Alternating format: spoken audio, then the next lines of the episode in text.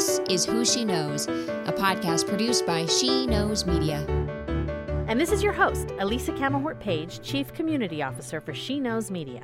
Today we'll be talking about a topic that is close to my heart and stomach, veganism, and the different perspectives on that way of living and eating. First up, we have Tracy McQuorter, a vegan trailblazer of thirty years, national best-selling author, uh, author of the site By Any Greens Necessary, public health nutritionist, and frequent speaker.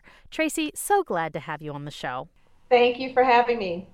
So we're talking today about veganism, and I'm a vegan. Um, before that, I was a vegetarian. And I, I'm, my first question is always, what's your vegan origin story? When did you decide to go vegan? Why? And what was your method, whether cold turkey or cold tofurkey or phasing out things gradually? How did you get to the place where you are? I was introduced to vegetarianism in the seventh grade. I went to Sidwell Friends School in, here in Washington, D C, and my seventh grade teachers, two of them were vegetarian, and they wanted our camping trip to be all vegetarian. I thought this was a horrible idea, so I wrote a petition against it, got overruled. We had a horrible vegetarian camping trip. I thought they were crazy, never gave it a second thought. Then fast forward seven years, and I am a sophomore at Amherst College, and our Black Student Union brought Dick Gregory to campus to talk about the state of Black America.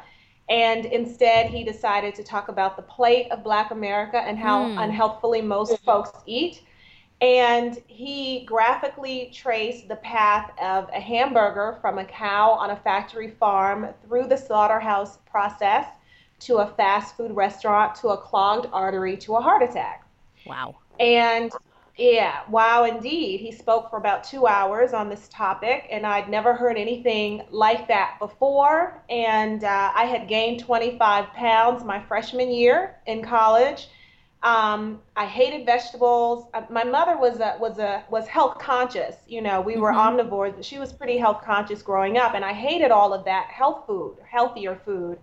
So um, it was his lecture that actually created the spark.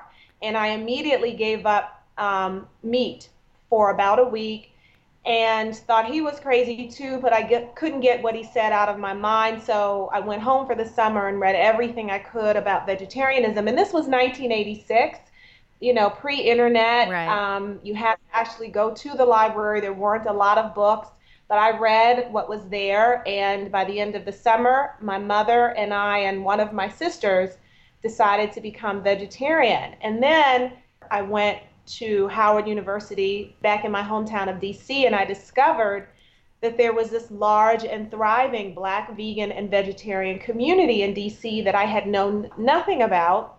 And they started, they had started the very first one hundred percent vegan cafes and restaurants and carryouts in the nation's capital beginning in nineteen eighty-two. Wow. So wow. I immersed myself in this community and learned everything about how to become uh, vegetarian first. I, I went vegan about a year later. Um, how to make it delicious, how to shop, where to shop, how to um, do it on a budget. And then my senior year, I went back to Amherst, and I was really the only vegetarian I knew on campus. There were, of course, others. I just didn't know who they were, and there were no vegetarian meals on campus. Wow. So I took myself off of the meal plan and made my own food. I caught the bus up to Bread and Circus. There was no Whole Foods on the East Coast at that time, and made my made my meals and carried my plate of food across campus to the cafeteria every day. Hmm. Twice a day to eat with my friends, and but, but I was committed and I knew what I was doing at that time. And then um, a little after I graduated in eighty-eight, um, I was able to finally let go of cheese and, and became a vegan. So that's my origin story. Yeah, so, you know, when I first went vegetarian, and, and it took me, by the way, seventeen years to go vegan. I was vegetarian for seventeen years before I went vegan.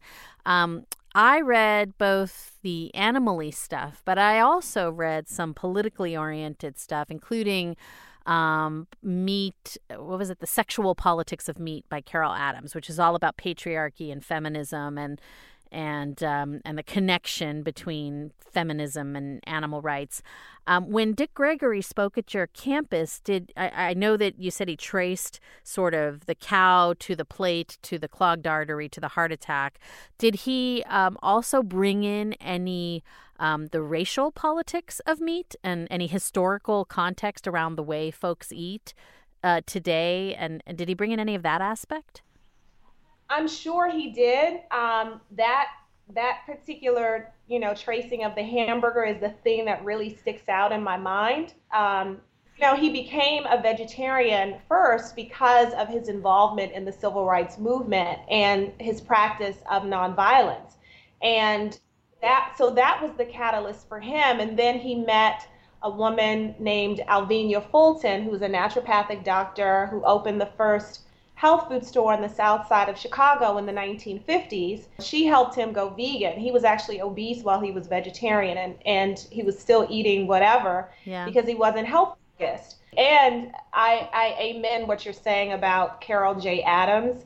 Um, that book was seminal. Yes. And, uh, you know, her work is is phenomenal. She's a pioneer in that area for sure. And And this is the work that I do just in terms of part of the work that I do talking about um, the history of, of blacks and veganism and, mm-hmm. um, you know, and race, racism and food justice mm-hmm. and uh, all of these things. So I'm, I'm very much, you know, a part of that. I consider myself a part of that tradition. I think it's so interesting that you very quickly were able to find a community of Black vegans in your area. I feel like there's um, there's not much visibility for that community. And in fact, there's a lot of anti-vegan rhetoric that's around saying that being vegan is privilege and that therefore, you know, there's this kind of implication that most vegans are like elite white people who um, don't care about humans and only care about animals and have the privilege to do so. And I actually, um, there's a pretty strong tradition of there also being vegans from outside that uh, particular demographic. And um, I feel like they need a spotlight maybe to say that there's there's a it's a political it can be a political act, and it can be the antithesis of an act of privilege to apply nonviolence even to your plate. That's that's me getting, you know, my political juju on around this this topic. I know that you focus on the needs of the African American community. Do you see that, like you mentioned that your family ended up going vegetarian with you, which I think is amazing. Um, but I know many people whose family traditions and I would maybe even say love languages are rooted in, in food, which can make that difficult. Do you encounter that a lot in the folks that you work with? I do, I do. You know, that like one of the first things that I tell people is that we have a tradition of eating this way that dates back to West Africa. I mean, most traditional cultures are plant-based. And if yeah. they do eat meat and dairy, they're in portions that are that are equivalent to condiments. You know, they're not the foundation of the plate. Um, and so I trace that all the way forward just to let people know there's always been this stream of folks who, who have eaten healthy plant-based foods next to this river of us who are eating the standard American diet. Um, I, you know, at that point, I'm able to just talk about different traditions or new traditions um, as opposed to suggesting that people reject the tradition that they grew up in. You know, I just suggest that they try a different one or how, you know, and suggest ways that they can actually be related. You know, and then talking about the political context, the U S D A, the food industry. And I just, you know, typically find that people are very receptive. No one wants to be unhealthy. No one wants their children to be unhealthy. They just have different information. And mis- and they've been misinformed, obviously, um, by design, by these industries. And so once I share that with folks, I find that they're pretty receptive. Really the biggest thing at these days, everyone knows someone who's vegetarian or vegan, they've heard of it. Yeah. You know, they don't even ask, where do you get your protein as the first question anymore. Usually they give you their food confession. Oh, well, I don't eat that much meat, right? So the, so the paradigm is shifting, um, which I think is a good thing. I think, you know, really folks are just thinking, oh, well, I would do it, but I don't know how to cook it, or I don't know how to make it right. affordable. I don't I don't think it'll taste good. And I always tell people, if you can make a dead bird taste good, then you can make healthy, wholesome, plant-based food taste delicious. Flour is vegan, seasonings are vegan, right. Herbs are vegan. Well, that's why I always give a shout out to books like um, Bryant Terry's Afro-Vegan, which takes all those more traditional recipes that folks may have from wherever their origins were and adjusts them. And I think your point about how do cultures around the world eat before westernized food gets to them? I mean, it's not just Africa. It's most, like South America is the same. Asia is the same. Like the the The baseline diet is actually very plant-based with, as you say, meat as a condiment, if at all. And, and you know, culture survived on this for millennia. So, like, I feel like we've, we've been a little bit, as you say, misinformed about what healthy eating has to be, which when it's really a pretty modern post-refrigeration, post-industrial industrialization invention to be so exactly. meat-centric. So tell me about how you work with people or how you um, help people who want to explore veganism. Um, what's your advice? How do you help get people started? And and are there different, um, do people come from a, a few basic different places or motivations? And does that change the advice you give them? You know, most folks come to me because I'm a public health nutritionist. Obviously, they're going to come to me um, because they want to improve their health in some way. And, uh, but, you know, I, I talk to a lot of folks who are interested in, you know, coming to this because of, because of their compassion for animals, for animal rights, animal liberation reasons, for the environment. Mm-hmm. Those are the, you know, those are the most common reasons. So I'm always trying to kind of meet people where they are. When I first started this, um, you know, thirty years ago, I was very self-righteous and, you know, very evangelical about it. And I, and I still am evangelical about it. It's my profession, but my position now is that I, I'm able to share information. I'm able to share my experiences. And, you know, I just want people to have information so that they can make healthy choices, um, or not.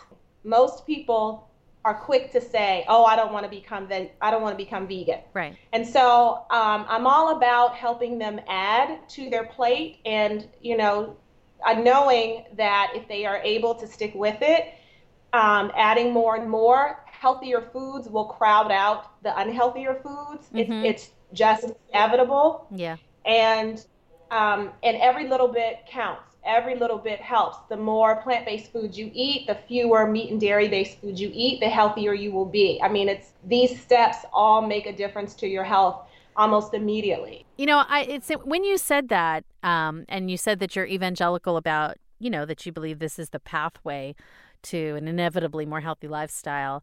Um, I feel like um, we sometimes are caught between a rock and a hard place. Like, I really try hard not to be self-righteous or evangelical, but obviously when people say, well, you think you're better than me because you're vegan, and I'm like, well, I think my food choices are better because obviously that's why I'm doing it. Like, I wouldn't be doing it if I didn't believe it was the better way. But let me tell you about the five ways I'm most definitely not better than you. I'm super impatient. I can get really snarky. I mean, nobody's perfect, right? I have many flaws.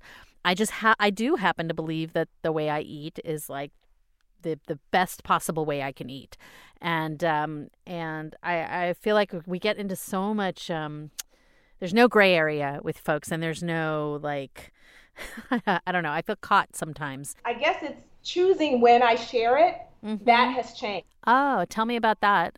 I used to share it at the dinner table, you know. Oh. And, uh, you know, I used to talk about feces on chicken and, you know, and just like trying to gross people out and trying to get them to change right then. And, mm. you know, that's not appropriate for me um, to do. You know, I don't yeah. I don't find that appropriate. I find that offensive. And my oldest sister and her family, uh, they are not vegan. And although they're, uh, they're very supportive of me and, and the work that I do in, in promoting veganism, they are not. And so the benefit of that for me has been that we all eat together. We all go out to eat. Yeah. We have family gatherings together. And over, you know, over these last thirty years, it's just become second nature. And so I'm, it's helped me to just stay open and stay loving um, with ev- with everybody. Yeah. Although I, I find that, well, so no one in my life is vegan. Um, no one in my like day to day, my family, my significant other. Um, so, you know, I'm I'm pretty much the only one usually. And people are generally very supportive. I find that people often ask me during a meal why I'm vegan, because that's when it comes up that I am, because I may have to ask the waiter a couple questions, or, you know, I'm just trying to figure out what I can eat. And, and they will ask me, and I I feel awkward then, like, ah, can we talk, you know, I, you really want to hear it now? Because it's not, a, you know, it's it came from an ethical basis. So that's going to make everybody uncomfortable while we're at a meal together. But, um, you know, I was going to say that having a family that can be supportive, even if they're not vegan, so they they try their best, and it's really, I really appreciate it. What is your what is your advice to people when they're trying really hard to be healthy, to incorporate more vegetarianism or veganism, and they just, you know, something goes wrong, um, and they have eaten something that's not vegetarian or vegan, or that's just totally unhealthy? Um, how do you try to get people back on track? I, you know, I just tell them to just start again the next day. Pretty simple. Um, yeah. Just day to day, and not to worry about it. But the other thing too is, um, I have a vegan community. I have, you know, where I can come and we can vent and we can, you know, talk about whatever we want in a vegan space, where we, we talk about veganism, but primarily we don't, you know, we just have kind of have this vegan heaven space. And that's really, really important, that you have to be with your tribe, because negotiating in an omni world uh, is stressful, you know, and you have to be able to retreat, just like you have to be able to retreat um, from, you know, from all different types of stresses that you have. So that's really important, mm-hmm. um, just for, for anybody to be able to have that community. So if you're Uh, a newbie vegetarian, you need to have that, or a newbie vegan, you need to have that newbie vegan community. If mm. you're an old head, you need to have that community for for your sanity. Thank you very much, Tracy. It's been great talking to you, and um, I'm really grateful that you came on the show and shared a little bit about just your personal journey, but also your approach as you work with people to lead healthier lives. Thank you, Elisa. I really enjoyed it. Take care. Now I'm joined by Jasmine Singer. She's the co-host of the weekly podcast Our Hen House and the co-founder of the nonprofit by the same name. She's also a regular public speaker on veganism and the author of the recent book Always Too Much and Never Enough. Jasmine, thank you so much for joining me. I'm really excited to be here. Thanks so much for having me. So I guess the only way to really start is, tell us your vegan origin story. I have been vegan for thirteen years. So I went vegan when I was twenty-four, and I was already a longtime vegetarian by then. I had gone vegetarian at nineteen, mainly because I thought that meat was icky, and I thought it was a natural extension of, you know, being a theater student, like wearing all black and smoking clove cigarettes and calling myself a vegetarian. And when I went vegan, it was really the first time I gave any thought to factory farming or mm. where food actually came from. The whole time I was vegetarian, I just said I didn't want to know. Mm. And it was more instinctual. So I saw a documentary that really went into what it meant and how animal foods were produced. And in particular, I was really amazed and horrified by the way that dairy cows and egg-laying hens were treated. And that's when I decided to go vegan. In both our cases, media played a role. For you, it was a documentary. For me, I went vegetarian based on reading and, and magazines I got. But then I finally made the shift over to veganism because I read a book called Meat Market by Eric Marcus. And it reminded mm-hmm. me, oh, Oh, philosophically, this is what I ought to be doing. And so what's interesting to me then is that Our Hen House was founded as as basically a media company devoted to creating media to support veganism and animal rights causes. If mainstream media was all we had to go by to make these decisions, where do you think we would be? I think that the mainstream media is shifting the mm. way that it messages veganism and the way it, it reacts to animal rights issues. But as part of that shift, there is initially a backlash. Mm-hmm. So that's why on the Our Hen House podcast, we have a segment called Rising Anxieties. And that's where we react to what mainstream media and the opposition, like animal agriculture, is saying about animal rights and veganism. So it's completely hilarious because w- we'll either get like absolute bogus messaging about how we are just trying to like shift the world into patchouli smelling, you know, uh, hemp clothes wearing hippies, and how we're just infiltrating these big companies and and just saying the the most ludicrous the most ludicrous things about veganism. And we'll either get that, or we'll get people saying that if you go vegan, you're going to die. Right. and and we'll get, or, you know, how people who raise their kids vegan are abusive parents, and mm. or what we're starting to see more and more, which I think is a, re- a result of that backlash, is people are starting to get it. They're starting to understand that there is a vegan version of every animal product out there, and that for a lot of people, embracing veganism more is becoming a moral imperative. I used to get a Google alert for the word vegan. And, you know, I follow a lot of hot topics. I follow issues of race and social justice and patriarchy and misogyny and politics. I mean, these are all the things I'm interested in and follow. And I had to I had to turn off the vegan Google alert because I got so disheartened, because I felt like it was either portraying veganism as crazy, like literally, Um, or mm. angry and um, and and ironically violent. Like they're they re- people really like to, you know, consider vegans to be like terrorists almost. And I got super uh, disheartened. Like, ah, oh, gosh, that is nobody I know in the in the vegan world of people I know. Like nobody's like that. But that is th- those are the perpetuated stories. And I just I had to turn off the negativity, and that really surprised me, given, given how much other negative stuff I like can seem to manage no problem. One way that we like to frame that with Our Hen House is that it's a really positive thing, because, you know, I'm going to mess up that quote, but there's a quote that's something like, you know, first they laugh at you, then they reprimand you, uh-huh. and then they do all these other things to you, and then they go vegan. You know, yeah, like, yeah, yeah, yeah. Right. So it to me, the way I've I've had uh, Marianne Sullivan and I co-founded Our Hen House in two thousand ten. And before that, I worked for Farm Sanctuary as the campaigns manager. And and I have seen a lot of shifts. And what I have seen consistently is that those things that you're talking about, that that backlash is the final step mm. before people jump on board, because we have no other choice. We won't have a planet unless we st- unless we start to embrace veganism. And for a lot of people, once they learn the way that animals are treated, even in the most seemingly benign circumstances, they realize that there is really no other way to go but toward the plants.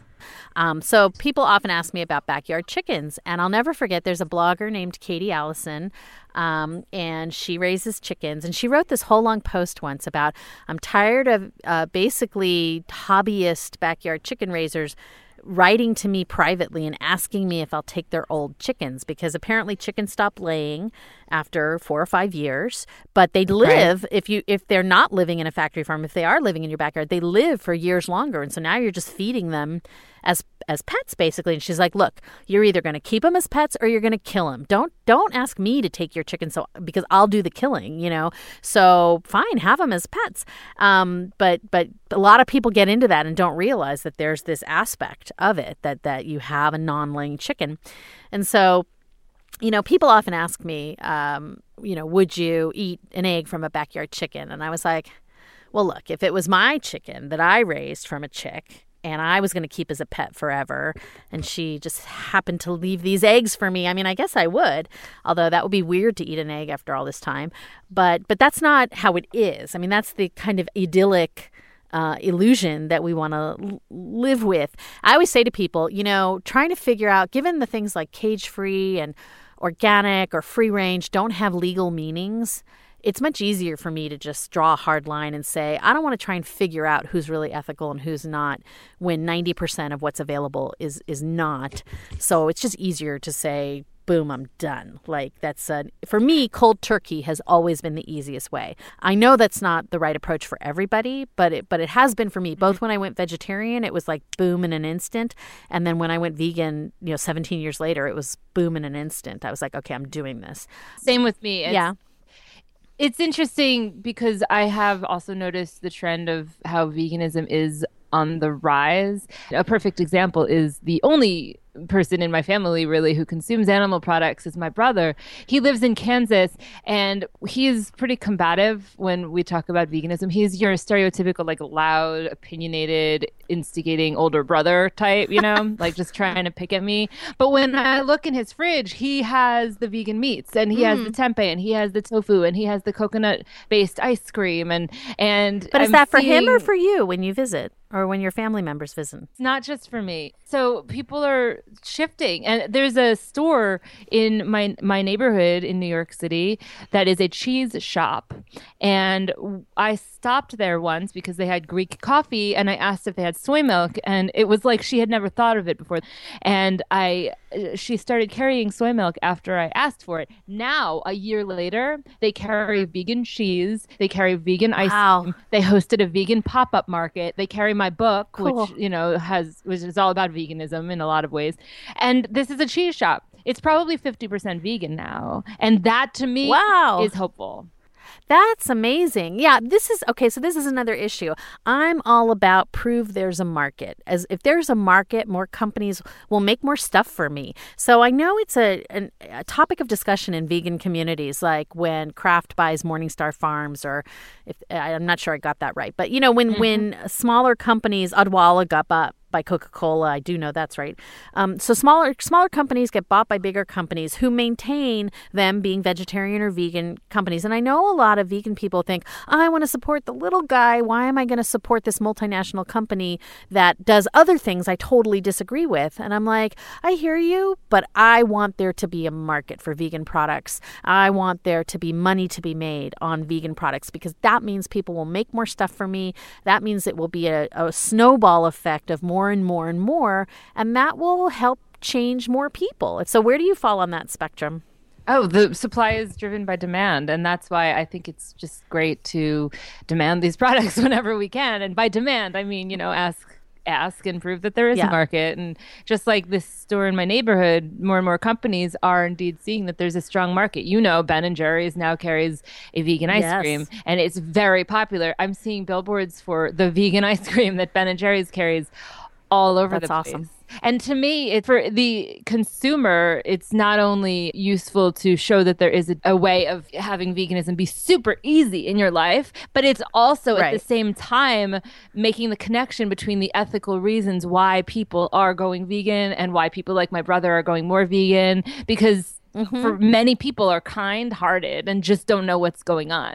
And once they learn what's going on, nobody would want to support animal agriculture. I am totally a believer, though, that that any step people can take, and there's always more steps you could take to be ever more humane, ever more kind. Totally. Ever, you know, so I, you know, I used to live in New York, and I people there were people there who were anti-fur, but not much else. And a lot of people would get down on them, and I'm like, well, at least they're there, and something triggered them to be that.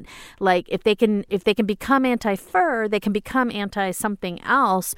And if they can become anti-veal calf, ultimately, do, do we not think that they're taking some steps? I mean, I'd rather them be anti-veal calf than pro-veal calf. And so, like, I, I'm I'm a big believer in that and just trying to kind of nudge along. I totally and make agree. People more conscious. That's, yeah, I totally agree. I always try and meet people with where they're at and what is attainable and realistic for them. So right. my messaging. Right. So it, it's it's people have asked me, what's your messaging? And I'm I'm I'm asking who who am I talking to? What is their belief mm. system right now? What is their life like? What is their behavior? So for a lot of people, I say, well, can you go vegan three days a week to start? Can you go vegan five days a week to start? What about vegan yeah. till six to start? And you just brought up something interesting because you were talking about if they're anti this, they could be anti that. If they're anti this, maybe they'll be anti that. Well, another way of looking at it is realizing that veganism is about abundance and not deprivation. Mm-hmm. So focusing mm-hmm. on being pro-compassion and pro-living in an ethical continuum with your belief system would be a way of actually approaching veganism from a glass half full perspective, not thinking about we're taking off of the plate, but thinking about what we're putting on the plate.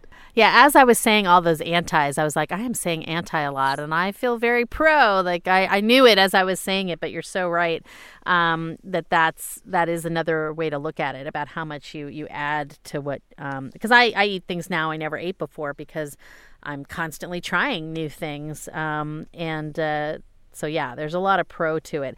I wanted to ask you, um, you mentioned that your brother's your only family member who still eats non-vegan, but was that how it started, or did your family sort of evolve as you as you kind of went along in your journey? Yeah, I, I the latter. I'm lucky. I'm very, very lucky. Yeah. I went, so I went vegetarian, as I mentioned, when I was nineteen. I went vegan at twenty-four.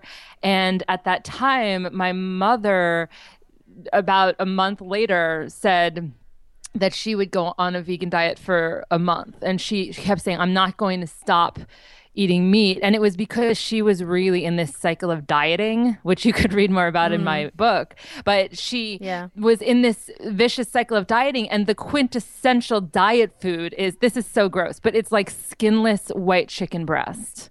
And so she yeah. didn't think she could live without skinless white chicken breast. Well, no, I mean, I, that's very common.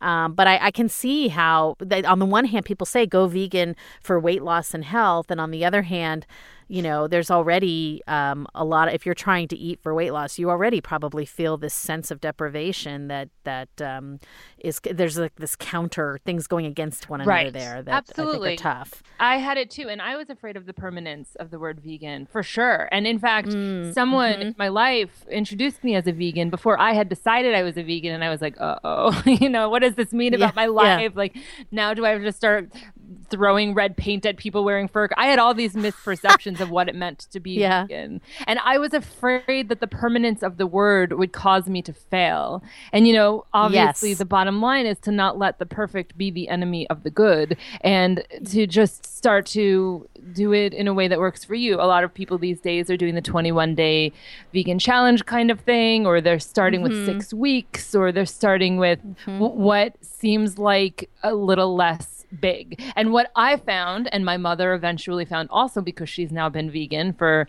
you know, almost the same amount of time as me, is that it is a lot easier than people think. And it's because any right. shift has a strong emotional, mental, psychological component, and it's scary. We don't want to live outside of our comfort zones. Yep. But we find that yep. we start to look at menus differently. We go right to the vegan section. We know what yeah. to look for. And yep. oftentimes we find other vegans in our community, and it, it becomes a really exciting thing. It was the very best decision I've ever made. Well, something I realized is, because I had tried and failed earlier, like in the early nineties, late eighties, early nineties, and it was harder then, no doubt. There was no Whole Foods. There was no Trader Joe's. There was no, like, um, people didn't know what you were talking about in restaurants or when you traveled. It was harder back then. It's really easy right now um, to be vegan. I am trying to live the best vegan life I can.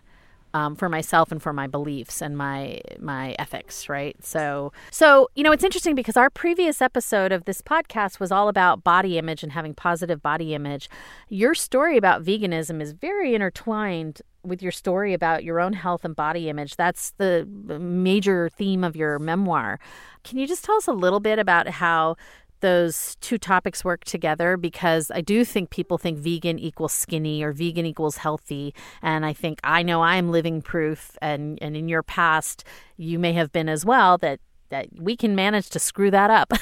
I think in many ways, what you're talking about is a universal story. When I was growing up in the electric uh, fluorescent nineteen eighties, and my mother, who was always trying to go from one hundred twenty-two pounds to one hundred twenty, was constantly in a vicious cycle of Weight Watchers and Jenny Craig and Nutrisystem. And I was the fat kid trailing behind her, trying to stuff myself into her skinny shadow, uh, playing Tetris and eating Cheez-Its on her way to these weight loss programs. And at school, I was very, very bullied. So the consistent factor for me in, in my own cycle became the solace provided by Oreos and Cheez-Its and all of those other amazing and amazingly addictive processed junk foods. It was remarkable to me how these foods were produced in such a way that I could never actually be satisfied. That is the nature of how they're produced, with the right amount of sweet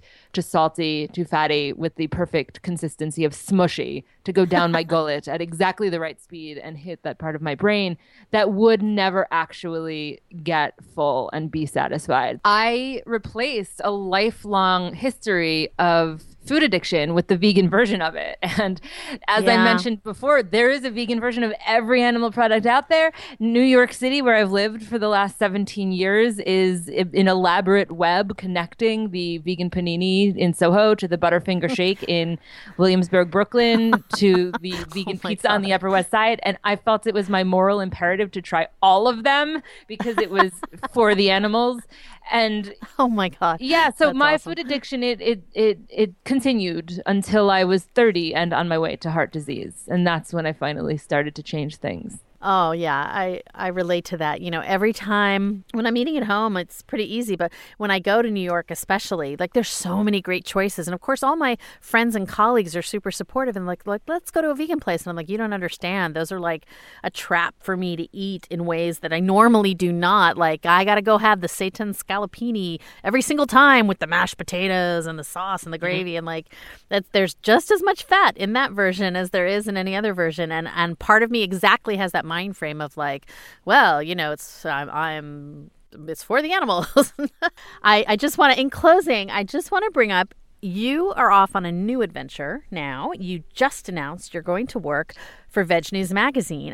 I'll be the senior editor over at Veg News, and I'm working with a truly remarkable team in what is my very favorite magazine in the entire universe. So I, I'm very lucky. Oh, well, congratulations. And I was super thrilled to hear it. And Jasmine, thank you for joining us today. Thank you so much, Lisa. Thanks for all you do. That's it for this episode of Who She Knows, a She Knows Media podcast. For next week's episode, I'm excited that we'll get to interview Zerlina Maxwell. Zerlina is a former commentator on all the twenty-four seven news channels, but now she is one of the directors of communications for the Hillary Clinton campaign, and she's particularly focused on digital outreach to women and communities of color. So we're excited to have her and talk about the two thousand sixteen presidential election. I'm your host, Elisa Camahort Page, Chief Community Officer of She Knows Media. Please tweet me at Elisa C or leave a message for us on either the Blogger or She Knows Media Facebook page. Or now you can email us at podcast at she knows dot com. We would love to hear from you. Thank you so much for listening.